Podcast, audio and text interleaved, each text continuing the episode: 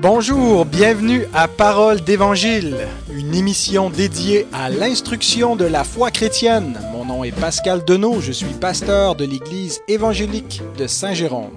Cette semaine, nous vous présentons à Parole d'Évangile une discussion sur l'implantation d'églises. Vous retrouverez cette conversation en deux parties sur les ondes de CFOI à Québec et à Saint-Jérôme. Et l'intégrale de notre conversation est disponible en balado-diffusion, en téléchargement MP3 sur Internet. Alors, j'ai un seul invité pour euh, aborder cette, cette discussion. C'est le, le, pasteur docteur Raymond Perron, que vous connaissez bien à la station. Bienvenue à l'émission, Monsieur Perron. Merci Pascal et bonjour à vous et bonjour à tous. Alors, euh, c'est donc un projet euh, d'implantation. En fait, on veut pas simplement parler d'un projet d'implantation, on veut parler de ce qu'est l'implantation euh, d'église. Euh, qu'est-ce qu'on entend par là? Comment est-ce qu'on commence euh, une église? Pourquoi est-ce qu'on implante euh, une église? Mais le, la raison de cette émission est venue euh, parce que euh, le, le, pasteur Perron euh, s'apprête à commencer une nouvelle implantation d'une église sur l'île de Montréal. Donc dans les les, les, prochaines semaines. On va en parler euh, donc dans un, dans un instant. Euh, mais d'abord, Pasteur Perron, euh, c'est pas la première fois que vous implantez euh, une église. Je pense que vous avez déjà implanté deux églises par le passé. Euh, vous avez démarré aussi une association d'églises parce que vous étiez parti seul avec peut-être l'aide de, de d'une association aux États-Unis, mais euh, pas rien ici localement. Donc, vous avez démarré une association d'église. Vous avez également ouvert le, le poste de radio euh, à Québec. Euh, je crois que si à moins que je me trompe, que euh, vous avez déjà passé l'âge vénérable de la retraite, vous recevez vos deux chèques de pension. Est-ce que vous avez l'intention de prendre votre retraite? Bien, si on me donne un, si on me donne un troisième chèque de pension, effectivement. Non, j'ai pas l'intention de prendre ma retraite. Et oui, en même temps, j'ai l'intention de prendre ma retraite parce que la retraite, c'est un mot, faut-il le dire, qui a été un peu galvaudé. Hein? Euh, la retraite, on s'imagine parfois que j'ai travaillé toute ma vie et voilà que maintenant je cesse à peu près toute activité, n'est-ce pas? Mmh. Je vais à la pêche, je vais jouer au golf, je m'en vais m'étendre sur le pont de mon bateau et je me regarde grossir. Hein? Parfois, on, on, voit ça comme une espèce de passivisme. Mmh. Il est évident que pour des personnes qui ont passé leur vie en, en, dans une usine, par exemple, ou, ou dans un bureau, euh, bon, la retraite consiste en un changement d'activité, mais pas en une cessation d'activité.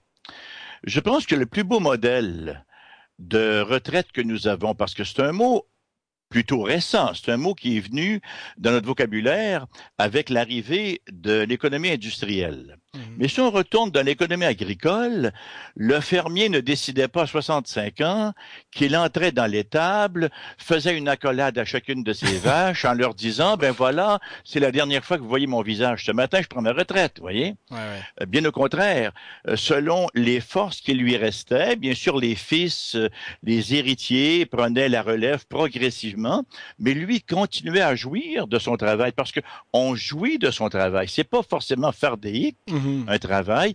Il, sortait, il voyait son domaine, il voyait sa terre, il continuait de se réjouir là-dedans et d'être aussi partie prenante, n'est-ce pas?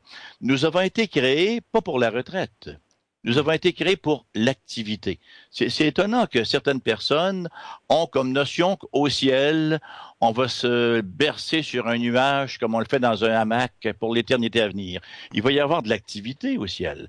Alors, il ne faut pas que l'activité soit vue comme quelque chose ouais. de négatif parce que Proverbe chapitre 12 verset 27 nous dit le précieux trésor d'un homme c'est pas sa retraite, hein, c'est son activité on s'épanouit dans notre activité. Nous avons reçu des dons, nous avons reçu des aspirations et nous les canalisons donc par notre activité.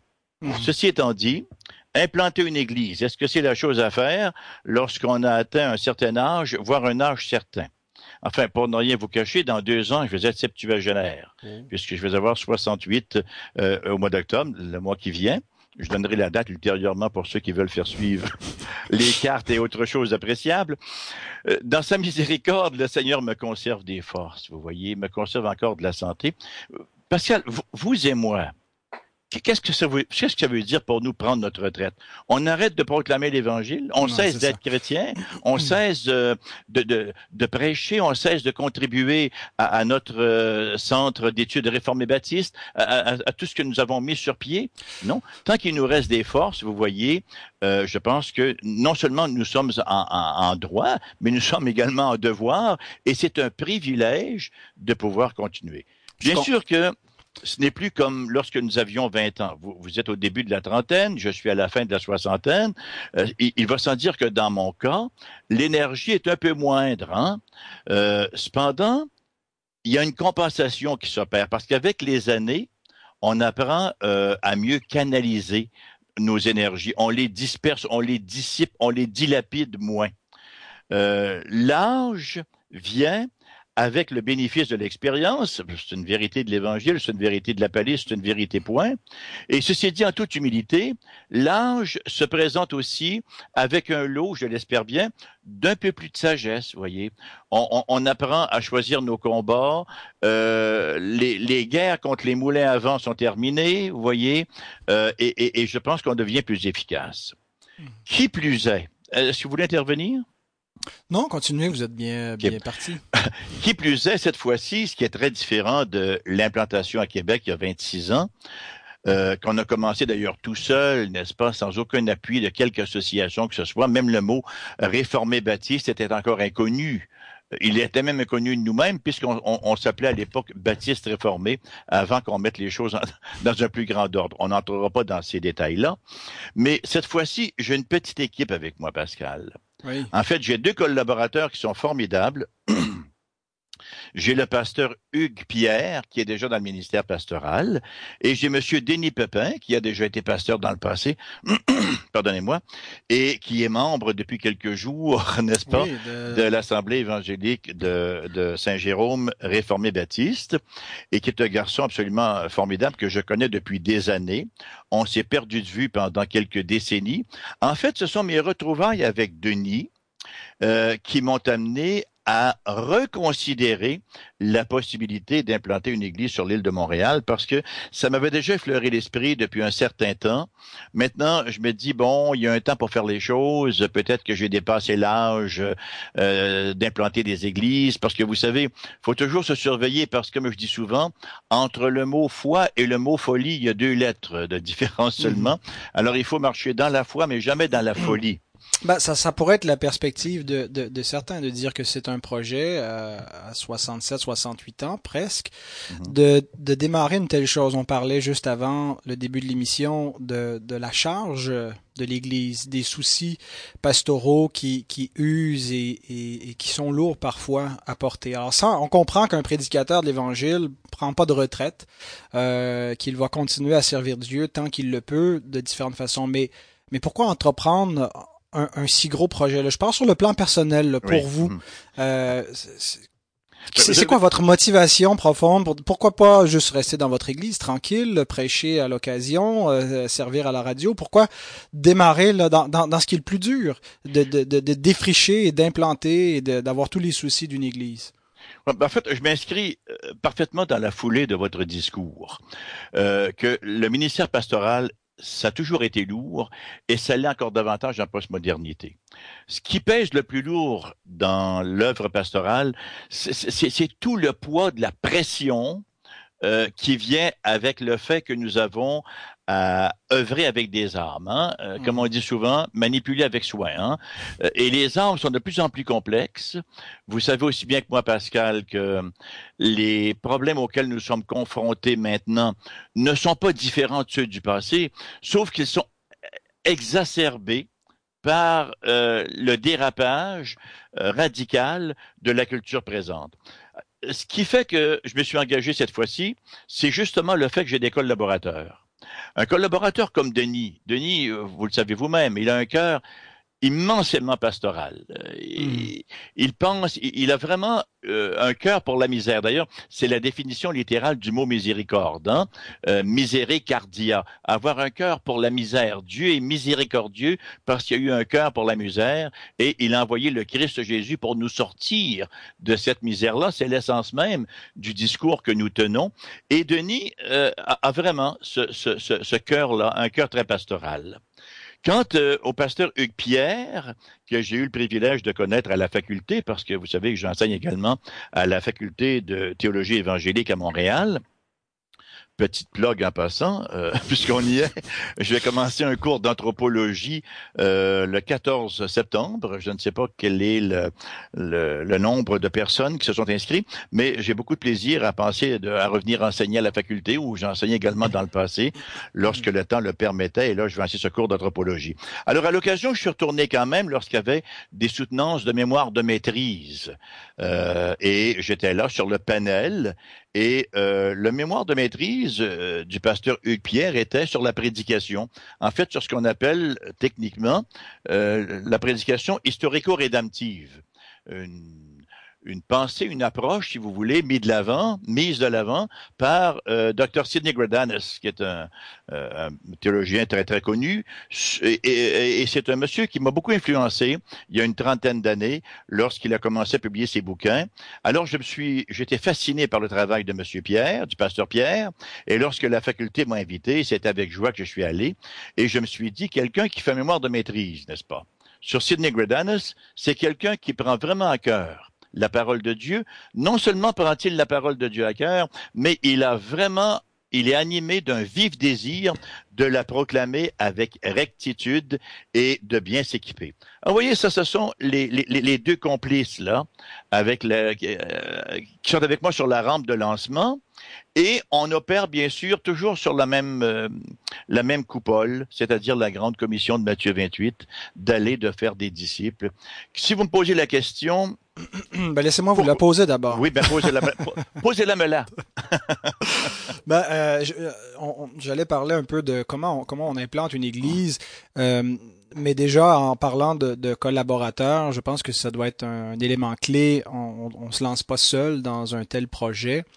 Euh, J'aimerais même savoir, est-ce qu'il y a, est-ce qu'il y a une théologie de, de l'implantation?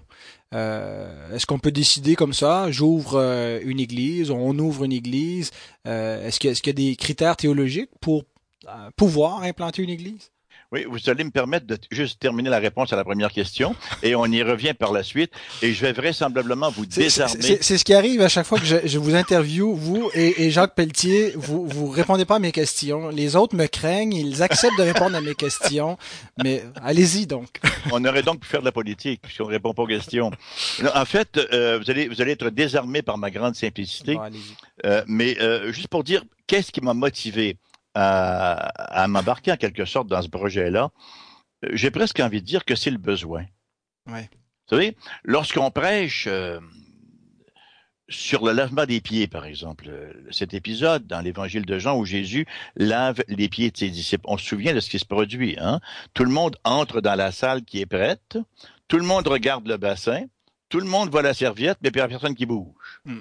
Et là, on se regarde, qui va procéder, parce que c'est un devoir de se laver les pieds avant de procéder au repas. Hein? Et, c'est Jésus qui le fait. La leçon qu'on tire de cela, euh, que Jésus tire de cela, permettez-moi de paraphraser, et vous me corrigerez si mon exégèse n'est pas en rectitude ici, c'est que lorsqu'on voit un bassin et une serviette, on est appelé à laver les pieds des autres. Alors lorsqu'on voit un besoin, très souvent, nous sommes appelés à y répondre surtout lorsque le Seigneur nous met à cœur que nous avons encore les capacités de le faire et qui nous fournit également les outils pour le faire et les collaborateurs pour le faire. Vous savez que l'Association d'Églises réformées baptistes qui a été fondée en 2005, vous avez joint, vous, si ma mémoire me sert correctement, en 2007, l'Église de Saint-Jérôme. Vous savez que le projet initial, donc, on avait déjà Québec, Rouen Noranda s'est joint. Moi, j'avais à cœur ensuite d'aller implanter à Montréal pour qu'on soit dans les deux plus grandes villes euh, de la province de Québec. Ensuite, en implanter une autre mi-chemin soit sur la 20 ou sur la 40. Sur la 40, donc, c'était à Trois-Rivières. Sur la 20, c'était Drummondville. On avait pensé également à Gatineau, euh, dans la région euh, de l'Outaouais. On avait pensé à Rimouski et on avait pensé à la ville de Saguenay. Alors, J'espérais, très honnêtement, parce que j'ai un tempérament optimiste, l'optimisme à la fois c'est un peu synonyme, de voir toutes ces implantations-là avant euh, d'aller manger les pissenlits par la racine. Hein. Alors, euh, il y, a, y, a, encore pas mal de travail à faire, et euh, voilà, c'est ce qui m'a amené à le faire. Euh, on en parlera un tout petit peu plus tantôt. Maintenant, est-ce qu'il y a une stratégie particulière? Avant, avant de la stratégie concrète, euh, sur le plan théologique, est-ce que quand, l'apôtre Paul nous dit dans l'Épître aux Romains euh, au chapitre 10 euh, que comment entendront-ils s'il n'y a personne qui prêche et, comment y aura-t-il des prédicateurs s'ils ne sont pas envoyés? Est-ce que ce texte-là a quelque chose à voir avec l'implantation d'église? Sur la question d'être envoyé, qu'il doit y avoir quelque part peut-être une, église qui envoie, qui est responsable? Le texte a tout à voir. C'est la plus belle synthèse qu'on peut trouver, à mon avis, de la théologie de l'implantation de l'Église, autant dans son aspect théologie propre que dans son aspect pratique. Vous savez, j'ai assisté à toutes sortes de, conférences, de panels, de groupes de discussion, d'ateliers de travail sur l'implantation d'Église. J'ai entendu des consultants à la une et j'en suis toujours revenu à ce que la Bible nous enseigne.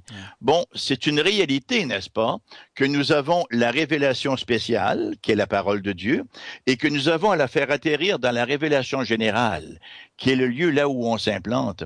Mais une fois qu'on a dit cela, je trouve qu'on complique les choses considérablement pour rien. Parce que, vous savez, ce qu'on appelle aujourd'hui la société postmoderne, Pascal, ne croyez-vous pas qu'Adam et Ève étaient des postmodernes? Mm. Qu'est-ce que c'est que la postmodernité? Ben, Sinon que chacun qui veut faire sa vérité. C'est précisément ce qu'Adam et Ève ont fait. Alors, tous les ismes qu'on a ajoutés par la suite, l'humanisme, le sécularisme, le modernisme, le postmodernisme, ça revient toujours à la même chose. C'est l'homme qui tourne le dos à Dieu et quel est son plus grand besoin? De revenir à Dieu. Hein? On dit euh, bêtement, mais euh, ça sonne un peu cliché, mais c'est une réalité, que le cœur du problème, c'est le problème du cœur. Alors, il y a plusieurs années, j'ai entendu un prédicateur anglophone qui disait dans un de ses messages, The Word of God is doing the work of God. Ah ben, je pensais que ça venait de vous. Non, je suis pas assez original pour ça. Ça vient, ça doit venir de l'esprit du Seigneur quelque part. Mais la francisation vient de moi. Ah ben.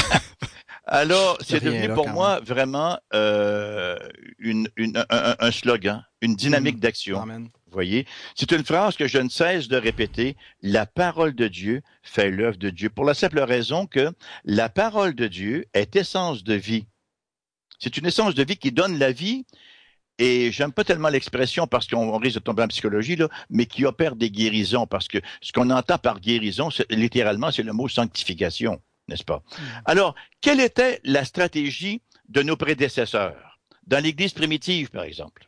Bon, on dit c'est loin l'Église primitive. OK, avançons un peu. Dans l'histoire de l'Église, au temps de la Réforme, hein, quelle était leur, leur manière de dire et de faire? il y a mon téléphone qui sonne.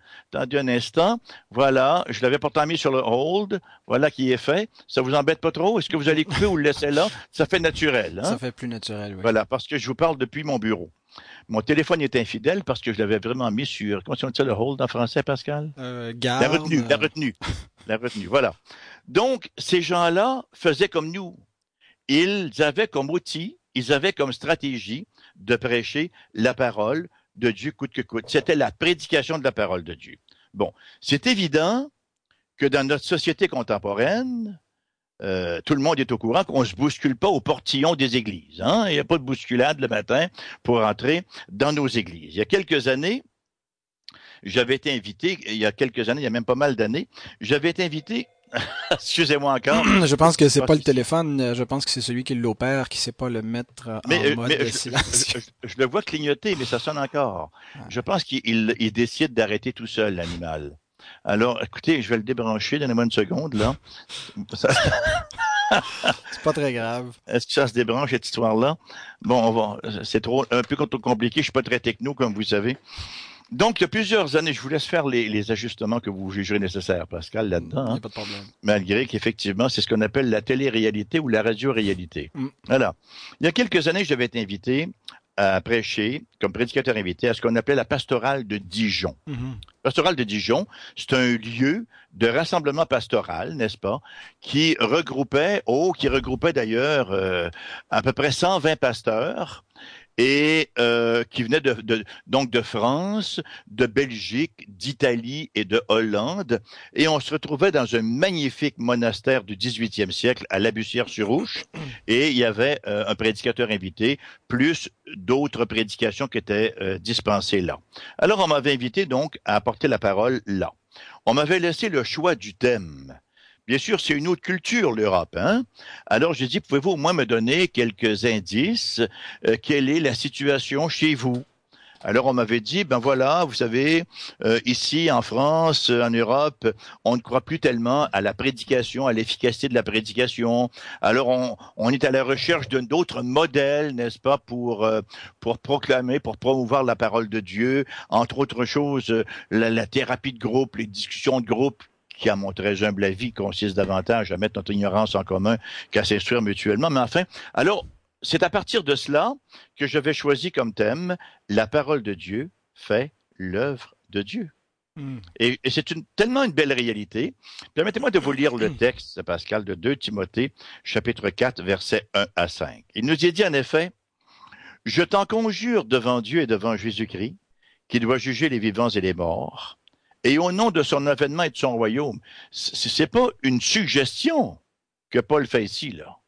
Je te conjure, non pas au nom de Paul, hein, mais au devant Dieu et devant Jésus-Christ, qui doit juger les vivants et les morts, au nom de son avènement et de son royaume, prêche la parole. Insiste en toute occasion, favorable ou non, reprend, censure, exhorte avec toute douceur et en instruisant. Car, et c'est très important, et c'est là où on est rendu, il viendra un temps où les hommes ne supporteront pas la saine doctrine, mais ayant la démangeaison d'entendre des choses agréables, ils se donneront une foule de docteurs selon leurs propres désirs, détourneront l'oreille de la vérité et se tourneront vers les fables. Mais toi, sois sobre en toutes choses, supporte les souffrances, fais l'œuvre d'un évangéliste. Qu'est-ce que ça fait un évangéliste? Ça prêche l'évangile. Remplis bien ton ministère. Vous savez, il y a toujours un danger lorsqu'on s'arrête à vouloir donner plus d'efficacité à la prédication, il y a tout- et, et- et l'Église évangélique n'est pas immunisée contre cela, il y a toujours le danger de tomber dans le clientélisme, n'est-ce pas? Mhm. de dire bon ben pour que ça marche plus, pour qu'on ait plus de monde dans nos églises, on va donner aux clients ce qu'ils demandent. D'ailleurs, vous avez sûrement entendu également euh, cette remarque-là de la part des, des incrédules. Oh, tant que l'Église changera pas son discours, il y aura pas grand monde là-dedans. Comme si on courait après le nombre plutôt que de que d'être que de chercher à être fidèle. Il y a, il y a quelques années, vous savez, McDonald's avait sorti une petite pizza. Vous vous souvenez-vous de cela, Pascal? Vous très jeune. Je me souviens de la poutine, mais pas la pizza. La poutine a survécu, la pizza non. Alors, vous voyez, on offre la pizza, on la met sur le marché à, à, à grands coups de promotion. C'était pompeux comme, comme, comme il se peut, n'est-ce pas? Et il y a personne qui est trop, trop, trop en amour avec la pizza McDonald's. Qu'est-ce qu'on a fait? On l'a retiré du marché pour nous présenter autre chose. L'évangile, ce n'est pas un produit de consommation. Mhm. L'évangile, c'est le fondement même du besoin de l'homme. On pourrait commencer à proclamer, à prêcher une, espèce d'évangile euh, de, de, de la prospérité ou, ou, euh, une espèce euh, d'évangile, le mot m'échappe, euh, de, de, la libération. Mais on règle rien. Hein? Voyons. Mais, mais il, est- il est vraiment persévérant, ce téléphone, voyez. Alors voilà, je réessaie une quinzième fois. C'est la persévérance qu'il nous faut, Pascal, dans l'implantation d'église. On sonne et on sonne encore.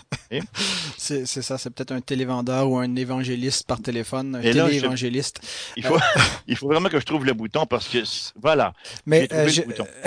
si je comprends bien, docteur Perron, euh, Ah, votre, stratégie, je sais pas si vous m'entendez tout en réparant votre téléphone, Voilà. la, la, la stratégie euh, que vous préconisez finalement, euh, on prêche la parole.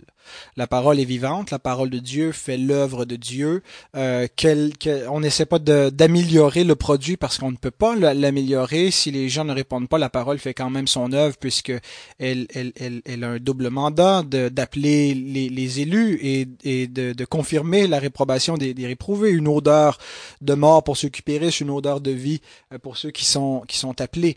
Euh, est-ce que d'avoir cette, cette conviction profonde de l'efficacité de la parole et de, de, de finalement euh, mettre ça au centre et de prêcher la parole pour implanter l'Église, pour faire croître l'Église, euh, exclut euh, de facto toute autre forme de stratégie. vous ne ferez pas d'exégèse de quartier ou trop trop de sociologie, j'imagine. Mais est-ce que est-ce qu'on peut avoir une, une stratégie quelconque? En avez-vous une autre que simplement prêcher la parole? Bien, d'abord, les choses se font de manière étapiste. Bien sûr que l'implication dans la communauté euh, ne peut d'aucune façon être discartée, mais elle va venir en son temps, n'est-ce pas? On fonde le noyau et ensuite le noyau se met en action. Je ne sais pas si vous avez visionné, euh, je ne sais pas si on appelle ça un documentaire, je pense que oui, euh, qui s'intitule L'heureux naufrage. Mm-hmm. Hein? je ne l'ai pas vu, je, sais de quoi il s'agit, non, mais je n'ai pas eu l'occasion de le voir. C'est extrêmement intéressant parce que ça nous donne le pouls de notre culture on voit véritablement ce qu'on savait déjà, c'est que notre société a perdu ses repères. Et notre société court de manière effrénée après toutes sortes de paradis artificiels, n'est-ce pas, à la recherche d'un bonheur fictif, supposément érigé sur le matériel et la vie facile. Tout autour de nous, qu'est-ce que nous voyons? Nous sommes témoins de la misère des riches. Hein? On n'a jamais été aussi autant dans l'opulence et on n'a jamais été aussi malheureux. Nous vivons dans une grande opulence, mais la détresse psychologique est rampante.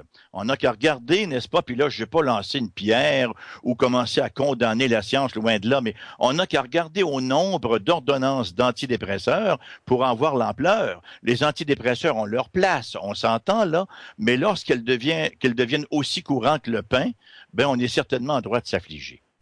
Donc, quel est le besoin fondamental, comme je dis encore une fois, des gens? Quel est le discours? Parce que finalement, c'est un discours. Hein? Je me souviens d'Aaron Opinski, euh, un grand épistémologue euh, chrétien, je pense qu'il est catholique, qui vit en France, qui a dit que tous les problèmes de la Terre se règlent par la parole. Euh, J'ai pas trouvé ça bête parce que rappelons-nous que nous sommes des créatures de la parole, hein, le davar et le logos. Hein. Dieu dit la chose fut et la guérison s'opère par la parole également euh, dans la littérature sapientielle. Il envoie sa, sa parole et il les guérit. Jérémie 6,16, Pascal. Ainsi parle l'Éternel, le prophète Jérémie. Placez-vous sur le chemin et regardez. Quels sont les anciens sentiers? Quelle est la bonne voie? Marchez-y et vous trouverez le repos de vos âmes. Là, on n'est plus dans le discours du New and Improved. Quels sont les anciens sentiers? Mhm. On cherche toujours un nouvel évangile, quelque chose de nouveau. Ces sentiers qui en ont conduit tant et tellement à la gloire, là, vont également conduire tous ceux et celles qui les empruntent. Parce qu'on sait que le bonheur, ce n'est pas une fin en soi. Le bonheur, c'est un sous-produit. Hein? Le bonheur, c'est le sous-produit de la consécration, c'est le sous-produit d'une saine relation avec Dieu. Et je prends souvent l'illustration d'un petit poisson rouge dans son bocal. Vous êtes assis dans votre euh, salon, ou comme on dit en France, dans votre living room, n'est-ce pas? Et vous regardez ce petit poisson qui fait le tour de son petit bocal et vous dites, petit poisson, il n'y en a pas grand pour se mouvoir. Hein? Et là, vous vous dites, il me semble qu'il serait beaucoup plus heureux si on le sortait de là. Et si on le mettait sur la moquette du salon, là, il y en aurait grand. Alors, vous prenez une petite puisette, prenez le petit poisson et vous le mettez sur la moquette de votre salon. Bien sûr, ça prend pas beaucoup de temps avant que les yeux lui agrandissent. Hein. On, se, rend compte qu'il y a comme un malaise, voyez. Oui, il y a plus d'espace, mais c'est pas son habitat naturel. Quand l'homme a voulu euh, crier ou proclamer son indépendance de Dieu, ben, il est allé sur la moquette du tapis comme ce petit poisson rouge. Alors,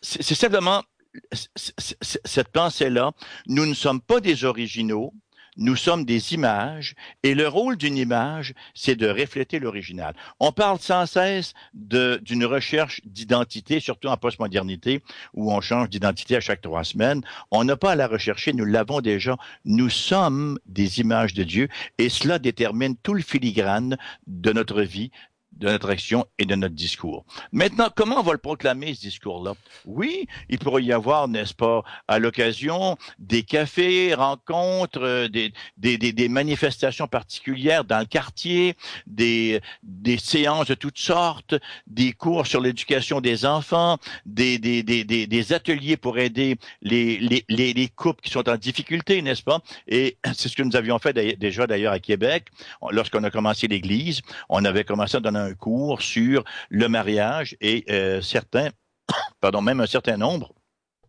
de non-convertis s'étaient présentés et la parole de Dieu les avait touchés. Alors, les portes d'entrée sont multiples, n'est-ce pas? Maintenant, euh, la fin, elle, reste la même, c'est-à-dire l'implantation, parce que la stratégie d'implantation demeure la même. Prédication de la parole, témoignage, accompagnement des gens, ça c'est très important, accompagnement des gens, établissement d'une communauté de foi, là où l'évangile sera vécu. C'est extrêmement large ce qu'on vient de dire là. Ne serait-ce que l'accompagnement des gens, parce que imaginez-vous à quel point les besoins sont nombreux d'accompagner les gens dans leur solitude, dans leur misère, dans leur maladie, dans leur recherche. Mm. dans leur dans leur esclavage, soit de la drogue ou de ou de quoi que ce soit d'autre. Alors, euh, on comprend bien que euh, dans votre perspective théologique, euh, le problème fondamental de l'homme, euh, c'est le péché. la solution, la seule solution, c'est la proclamation de l'Évangile. L'Église doit pas changer le message. elle ne s'implante pas d'une manière différente que par la proclamation de la parole de Dieu. Elle peut utiliser des avenues différentes pour, pour le faire, mais c'est ce qui doit demeurer le cœur, l'essence du message. Mais maintenant, pourquoi implanter une nouvelle église euh, à Montréal. Il y a déjà beaucoup d'églises à Montréal et, et, et bon, les réformés baptistes, on n'a pas l'exclusivité de, de l'Évangile. Euh, pourquoi ne pas encourager les églises qui sont déjà là à faire mieux à, ce qu'elles font, à, à croire? Pourquoi le besoin d'une nouvelle église? Est-ce que c'est un besoin? Comment vous répondriez à cette, comment vous répondez à cette question? Ben, je pense que notre venue va être un encouragement pour les églises. Comme vous l'avez mentionné, n'est-ce pas? Euh, nous, nous, ne sommes pas en compétition, nous ne sommes pas des quincailleries en compétition les unes avec les autres. Écoutez, nous sommes reconnaissants au Seigneur pour toutes les églises qui proclament le salut par la foi en Christ seul. Puis les solas, Pascal, ça vous connaît, hein? Mm-hmm. Vous allez bientôt lancer votre livre sur les solas, le sola scriptural, sola gratia, sola fide, solus Christus et soli deo gloria, n'est-ce pas? Nous, nous avons une expression qui nous est très chère en théologie réformée. Semper reformanda. Nous sommes constamment en train d'être réformés. On est constamment en train de reprendre la forme, parce que c'est facile de se déformer. Soit qu'on se laisse attirer par un monde prédateur et on décide d'attirer le monde en ressemblant au monde, hein, ou parce qu'on commence à rationaliser, parce qu'il y a encore le péché rémanent en nous. Alors, pour toutes sortes de raisons, pour une pléthore de raisons, on est constamment en train de reprendre la forme. Après une génération ou deux, une Église tend à accumuler un bagage de traditions. Et ces traditions-là, en soi, peuvent être très, très bonnes. Hein. Le mot tradition n'est pas quelque chose de péjoratif en soi, mais très souvent, ces traditions-là ne sont pas conformes à la révélation euh, biblique. Et permettez-moi de vous dire en toute honnêteté qu'on n'a qu'à regarder l'Église romaine hein, pour constater que la tradition, à mains égards, a pris le pas sur la révélation. Et l'Église évangélique n'est pas immunisé contre ce danger-là, alors que toutes sortes de programmes nous occupent, n'est-ce pas, et occupent de plus en plus le centre de la vie de l'Église. Est-ce que donc, si je lis entre les lignes, vous êtes en train de dire que euh, les églises, plusieurs églises à tout le moins sur l'île de Montréal auraient besoin d'une réforme et donc on commence avec les églises, une église qui serait mieux fondée sur la parole parce que plusieurs s'en sont éloignés? Eh, ben, effectivement. Écoutez, euh, on y va sans prétention, on y va avec modestie, mais avec cette assurance, et personne ne va nous l'enlever, que la parole est au cœur de ce que nous faisons. Et il y, a de bonnes églises également sur l'île de Montréal. Euh, la semaine dernière, j'ai eu le privilège euh, d'assister au culte à l'église réformée Saint-Jean qui sur la rue, euh, la rue, la rue, la rue René Lévesque, boulevard René Lévesque et Crescent. Écoutez, j'ai été ultra béni, une excellente assemblée avec un caractère de la parole tout à fait central. Euh, le, frère euh, qui, apportait la parole, c'était vraiment, vraiment bien, c'était édifiant, enrichissant et on est sorti très béni. je prends quelques églises, la Bible parle, pour n'en nommer que quelques-unes et il y en a d'autres également. Il y en a cependant beaucoup d'autres qui ont choisi une direction un peu différente, vous voyez, euh, sans tomber outrancièrement dans le clientélisme. Bon, on se laisse un peu interpeller par cela. Et parfois, la parole est un peu diluée, un peu mélangée avec bien d'autres choses. Et lorsque la parole est diluée, écoutez, c'est la parole de Dieu qui fait l'œuvre de Dieu. Hein? Alors, elle va faire une œuvre diluée, c'est les diluer. Alors la parole, dans, sa, dans tout ce qu'elle a, d'ailleurs, nous avons plusieurs recommandations dans la parole de Dieu, de ne pas ajouter et de ne pas retrancher, sans devenir des intégristes débiles. Hein, nous sommes interpellés à être fidèles parce que c'est ce qui est demandé aux dispensateurs des différentes grâces de Dieu. Donc, il nous faut, Pascal, constamment revenir aux sources. Nous-mêmes, on est comme cela. Hein? On a besoin toujours de revenir aux sources parce que on veut aller de l'avant, on voit de nouveaux besoins. Comment y répondre? Faut constamment revenir aux sources, et c'est la raison d'existence d'ailleurs de notre confession de foi, qui est une très très belle synthèse de l'ensemble de l'enseignement biblique. Ad fontes, hein, ça vous dit quelque chose? Ad fontes, retour aux sources. Hein? C'était le cri euh, des humanistes de la Renaissance, c'était le cri des réformateurs. Et revenir aux sources, ce n'est pas synonyme de régression, pardon. Ce n'est pas non plus se figer euh, dans une espèce d'obscurantisme moyenâgeux, c'est être de son temps c'est simplement récupérer des vérités fondamentales qu'on a délaissées ou grandement diluées et qui sont encore très à point dans la mesure où on les applique pour nous aujourd'hui.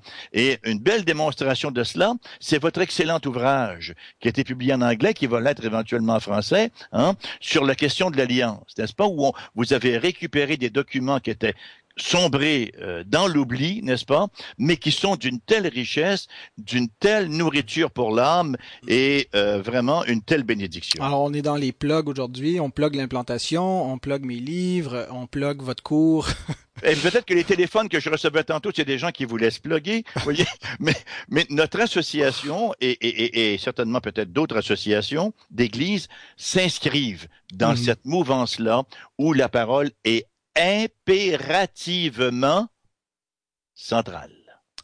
Alors, c'est donc la conviction qui vous anime, qui, qui fait en sorte que vous croyez qu'il y a un besoin euh, pour implanter une nouvelle église sur l'île pour cela. Oui, effectivement, euh, vous le mentionnez, vous l'avez mentionné d'entrée de scène.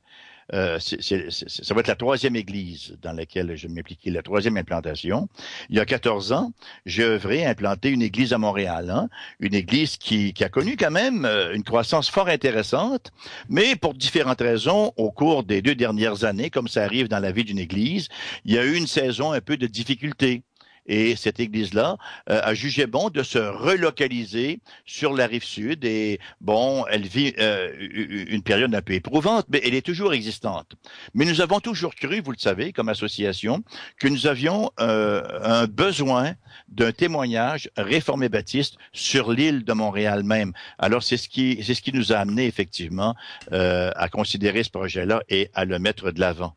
Mmh Quels sont les défis d'après vous, qui, vous attendent dans ce projet d'implantation? Et euh, comment est-ce qu'on on, survit devant les, les difficultés euh, qu'une implantation d'église peut représenter? Ben, au départ, dans tout projet d'implantation, et lorsque nous en sommes à la troisième, on sait un petit peu plus ce qui nous attend. Sauf que, comme je le mentionnais cette fois-ci, nous avons une petite équipe qui démarre, alors que pour les deux implantations précédentes, c'était vraiment on partait à zéro.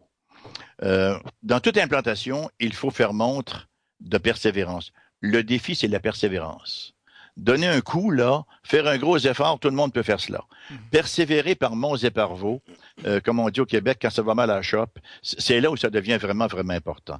Les églises, vous le savez, Pascal, ne sont plus nécessairement les bienvenues au Québec, hein, aux yeux des autorités, et on peut jusqu'à un certain point comprendre qu'elle n'est pas nécessairement bonne presse parce que, faut-il l'admettre, il y a un piètre témoignage qui a été laissé par plusieurs églises au Québec. Et piètre témoignage qu'elles ont laissé derrière elles.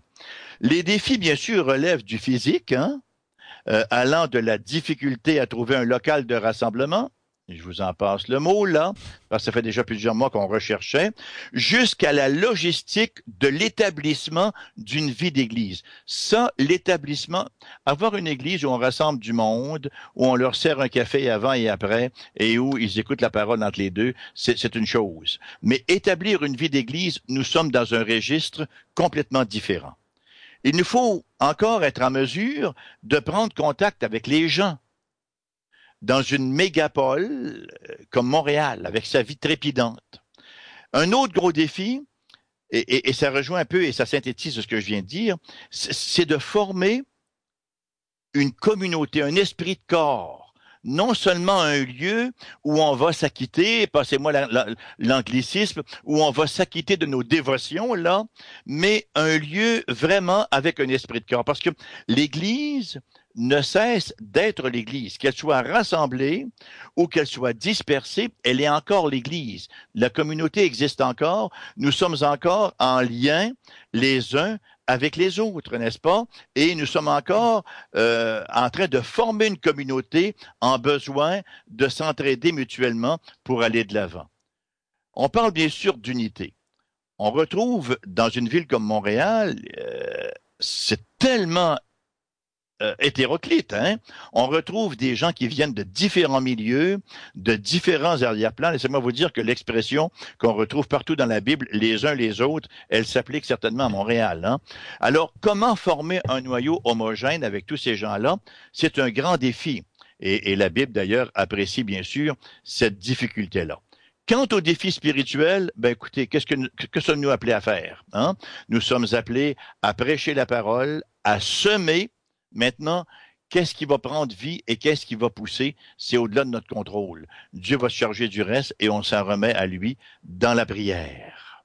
Mais sur le plan personnel, euh, devant ces défis-là, comment est-ce que c'est simplement euh, les moyens de grâce euh, habituels pour pour vous garder vous-même euh, persévérant et, fidèle et, garder la vision et joyeux ou est-ce que ça prend quelque chose de particulier? Est-ce que vous, avez pensé à cela euh, comment je vais faire pour pas me décourager en cours de route? Comment je vais faire pour euh, persévérer et être capable de, passer le flambeau? Ben vous savez, à vieillir les choses se simplifient. Hein? Comme je mentionnais tout à l'heure, l'un des versets que j'aime bien dans Corinthiens, c'est ce qui est demandé aux dispensateurs des diverses grâces de Dieu, c'est d'être trouvé fidèle. Hein? Euh, alors, il n'est pas dit d'être trouvé là à succès ou successful, comme on dit en grec. Hein? Euh, on est là pour être trouvé fidèle. On sait que Dieu honore sa parole. Et euh, lorsqu'on a été appelé à prêcher l'Évangile, ben qu'est-ce qu'on fait? On prêche l'Évangile. Je me souviens il y a quelques années, j'ai quelqu'un que j'ai eu le plaisir de côtoyer lorsque j'étais annonceur de radio, et, et, et c'est Madame Ginette Renault. Ginette Renault disait un jour, elle détestait Céline Dion, n'est-ce pas, euh, pour en faire euh, du reflux gastrique. Mais elle, la détestait, elle détestait de, de toute sa fibre. Et un jour, elle se dit, pourquoi est-ce que je la déteste tant? Et elle a découvert la réponse. Elle dit, parce qu'elle chante. Elle dit, moi, je suis une chanteuse qui chante pas, une chanteuse, ça chante. Un prédicateur, ça prêche. Alors, euh, c'est Jérémie hein, qui va dire, lorsque je veux me taire, il y a comme un feu roulant dedans de moi, n'est-ce pas? Euh, on ne peut pas retenir cela, Pascal. On regarde tout autour. Euh, et on pourra avoir, bien sûr, des entrailles de miséricorde infiniment plus grandes. Que Dieu me pardonne euh, l'étroitesse de mes entrailles de miséricorde.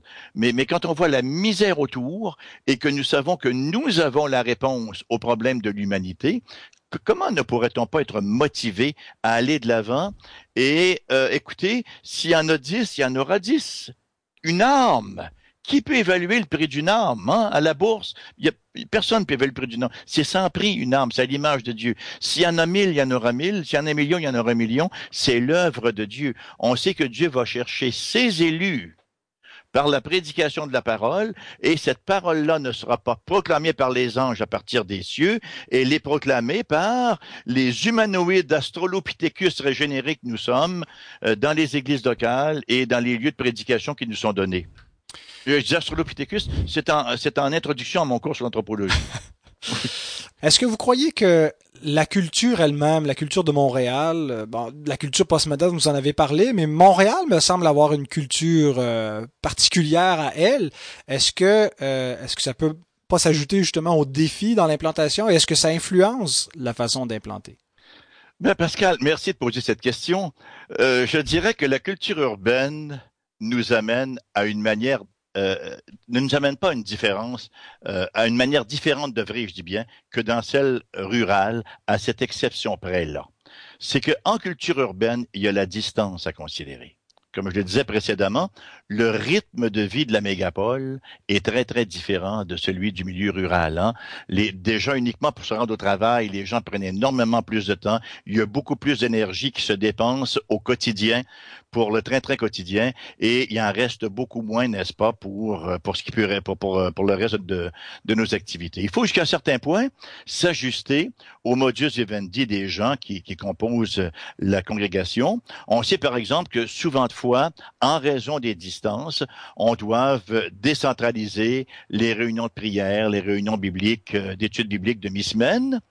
Peut-être aussi que dans le milieu euh, urbain, il est possible qu'on soit un peu plus scolarisé.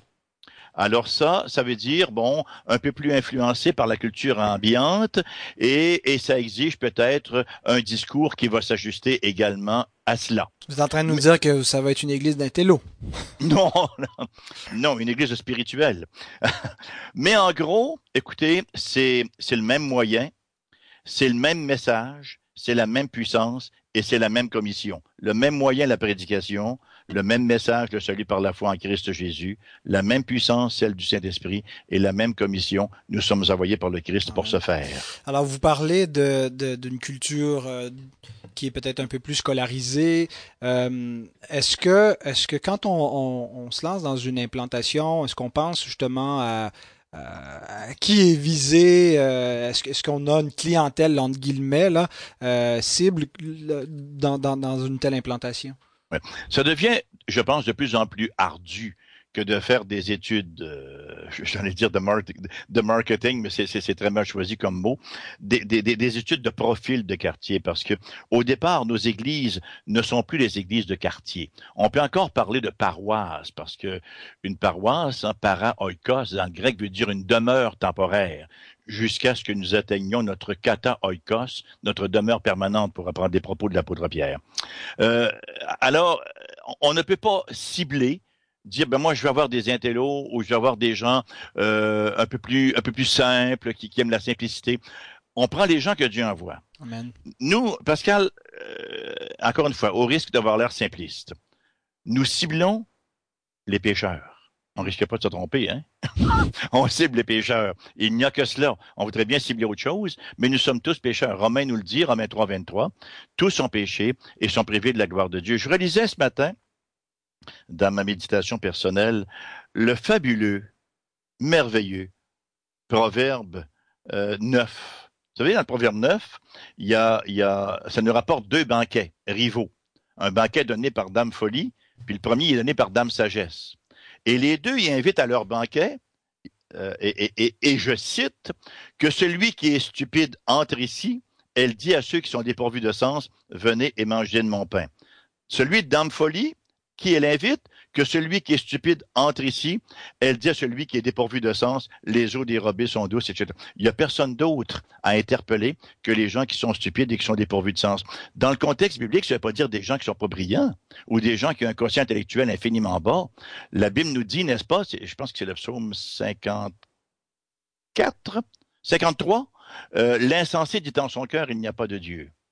Être insensé, c'est choisir d'ignorer Dieu. Alors, alors, en simple, Pascal, c'est, la, c'est la clientèle, pour ainsi dire. C'est ce que nous ciblons.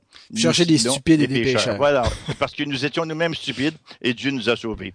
Et c'est une église qui va refléter le profil multiculturel de Montréal. Déjà, nous avons le pasteur Hugues, euh, Hugues Pierre, qui va être un peu l'icône, n'est-ce pas, des ethnies. Hein, il est d'origine haïtienne. Ah, vous n'êtes pas des iconoclastes, là. Alors, euh, bien sûr que, puisque l'Évangile est pour tout le monde, de toute couleur, de toute langue, de toute condition sociale, et en raison de notre localisation actuelle, parce qu'on va être localisé à l'école Rudolf Steiner, au 4855 avenue Kensington, dans le quartier Notre-Dame-de-Grâce, nous voulons bien évidemment nous faire connaître aux gens qui habitent ce quartier-là. Mais comme vous le savez, nos églises n'opèrent pas avec de limites géographiques. Il y a des gens qui vont venir mhm. de différents quartiers. Alors, vous commencez quand?